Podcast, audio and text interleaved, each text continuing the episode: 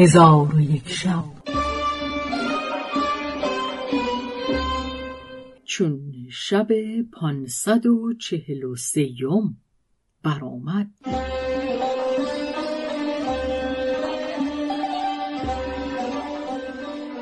حکایت سفر دوم سندباد بحری.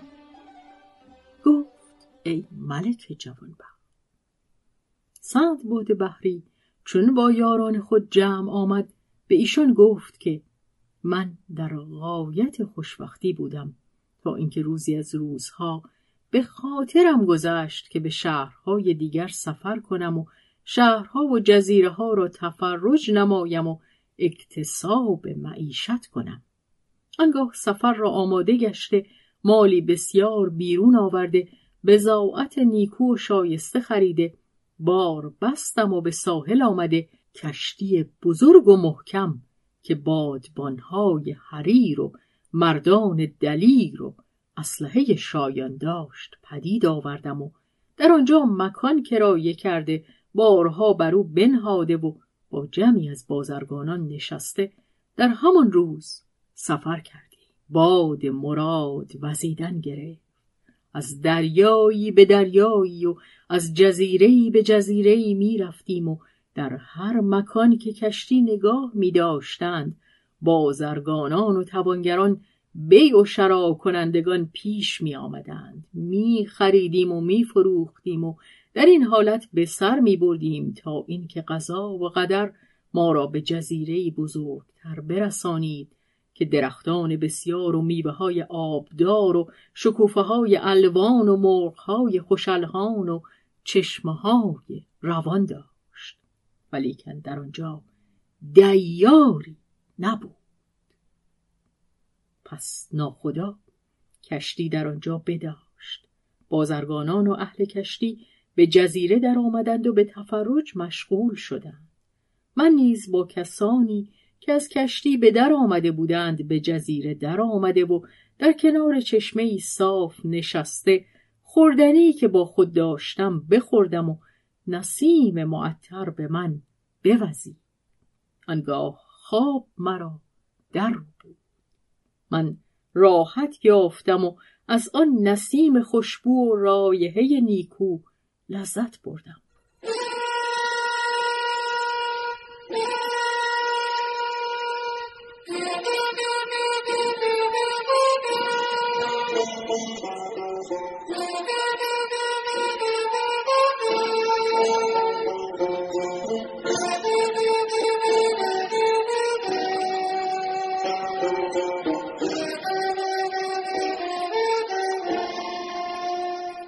وقتی که برخاستم در آن مکان از انسیان و جنیان کس نیافتم و از کشتی و اهل کشتی اثری بر جای نبود و هیچ یک از بازرگانان و ملاحان یاد از من نکرده مرا در جزیره گذاشته رفته بودند.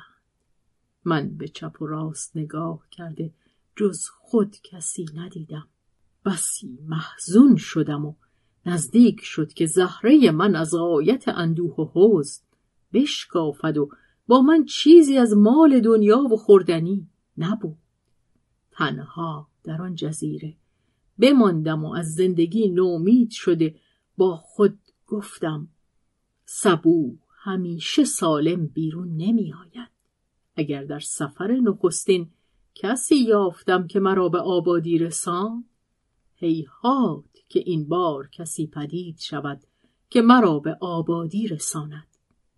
پس از آن گریان شدم و به خویشتن نوحه می کردم و خود را ملامت می گفتم و از سفر خود پشیمان بودم که چرا چنان راحت و شادی را که در شهر بغداد داشتم رها کرده و دوباره مهنت سفر و رنج غربت بگزیدم. و حالان که مرا به چیزی حاجت نبود.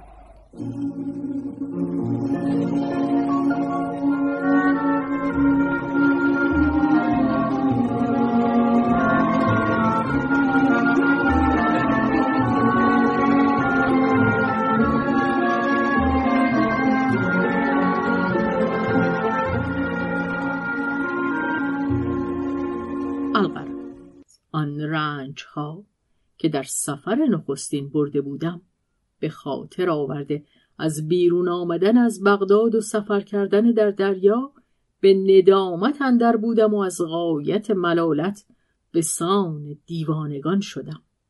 آنگاه برخاسته در جزیره به چپ و راست می رفتم و در یک جای نشستن نمی توانستم. ناچار به درختی بلند بر شدم و از آنجا به چپ و راست نظر می کردم. جز آب و آسمان و درختان جزیره چیزی نمی دیدم. چون نیک نظر کردم در جزیره چیز سفید بزرگی دیدم. از درخت به زیر آمده به آن سو رفتم. چون به دور رسیدم دیدم که قبه‌ای است گرد و بزرگ. به دور او بگشتم. در از برای آن نیافتم و بس نرم و لغزنده بود که به درون آن رفتن نتوانستم و دور آن را بپیمودم. 50 گام بود. در فکر حیلتی بودم که بر او داخل شوم. حیلتی نیافتم. در غایت حیرت به این سوی آن سوی همی گشتم تا اینکه آفتاب از چشم من ناپدید شد و هوا تاریک گشت. گمان کردم که ابر پیش آفتاب بگرفت. سر برداشته نیک نظر کردم. پرنده بزرگ جثه پهناور بالی دیدم که در هوا می پرد و آفتاب به سبب او ناپدید گشته بود. از آن پرنده در عجب شدم.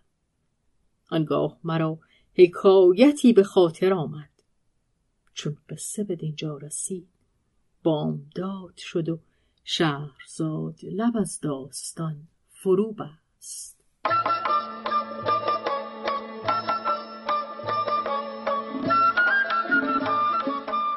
قصه گو شهرزاد فتوحی.